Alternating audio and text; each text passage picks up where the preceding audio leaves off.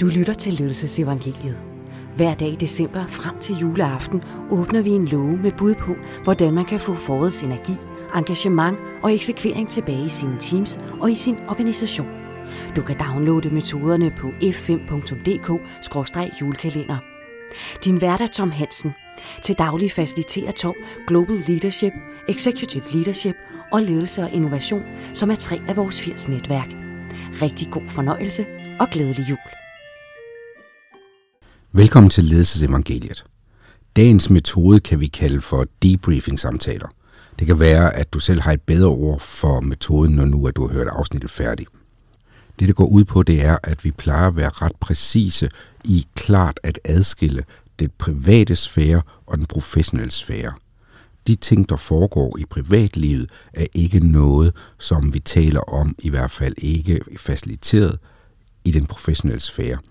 Medmindre det er sådan, at en person er igennem en svær skilsmisse, eller vi er ude i at tale om sådan noget som alkoholisme. Altså ting, som direkte og ret væsentligt påvirker arbejdslivet. Vores antagelse er, at man har så meget styr på sit privatliv, så man sørger for at kunne møde op og lægge den indsats, som forventes.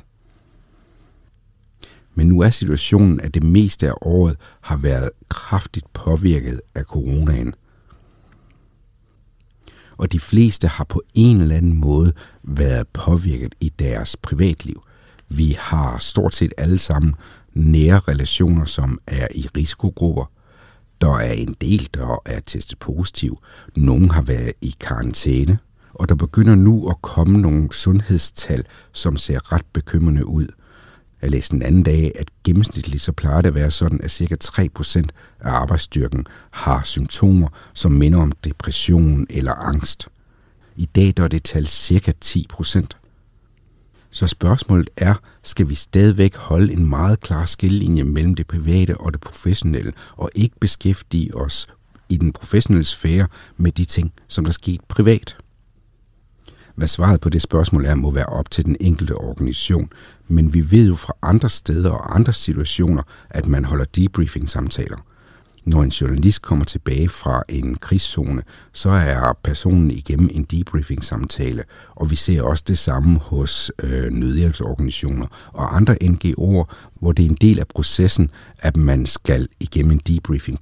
Det er klart, at det er jo fordi, at det er ting, der er foregået i en professionel sfære, så derfor så tager man aktivt ansvar der. Men nu har vi en helt anderledes situation, som vi ikke har prøvet før.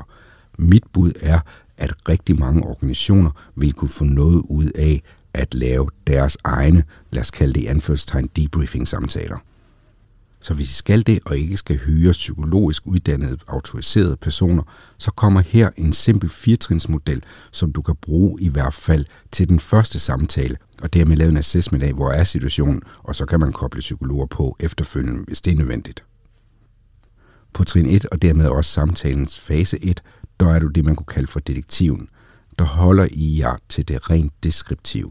Du får personen til at beskrive, hvad var det, der skete? Hvad skabte situationen? Hvordan vil personen beskrive udfordringen? Hvem er ellers involveret? Hvad har udfordringen betydet? Og hvor langt vurderer personen, at personen er i processen med at håndtere den udfordring? Når det ligesom er kortlagt, så kommer trin to, som vi kan kalde for antropologen, og der øh, går du ind og adresserer det i forhold til relationer. Prøv at perspektivere det. Og det kunne for eksempel være, hvad vi andre siger om din udfordring, eller hvad vil andre sige om den måde, som du har håndteret udfordringen på. Du kan spørge konkret til, hvad har de sagt om din måde at håndtere udfordringen på, og du kan også spørge, hvad tror personen, at de i virkeligheden tænker om personens måde at håndtere udfordringen på. Trin tre eller fase tre kan man kalde for fremtidsforskeren, og der prøver I begge to nysgerrigt undersøgende og kigge på, hvilke scenarier er der for fremtiden. Det kunne fx være, lad os antage, at du er i stand til at håndtere den her udfordring, sådan som du allerhelst vil.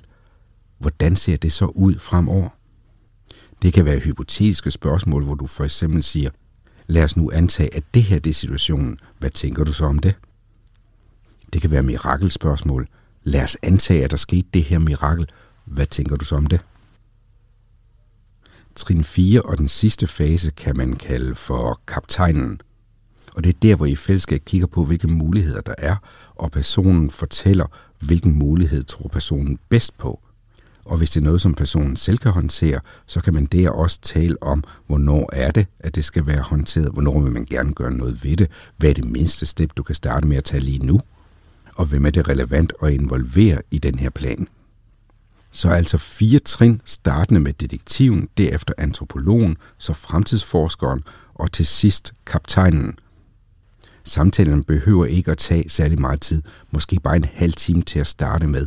Men prøv lige at forestille dig, hvis det er sådan, at ti procent af dit team er så påvirket af pandemien, så de har angstlignende eller depressionslignende symptomer, så kan det være, at du igennem sådan en samtale her finder ud af, at der er nogle steder, hvor der skal begås nogle indsatser. Både selvfølgelig af hensyn til det menneskelige aspekt, men også af hensyn til, at det her kan virkelig være noget, som holder os tilbage i tyve enogtyve, hvis ikke vi får greb om det. Vi høres ved i morgen. Det var dagens afsnit af julekalenderen. Julekalenderen handler om nogle af de emner, som lige nu er vigtige for de tolv hundrede medlemmer i vores firs kompetenceudviklingsnetværk.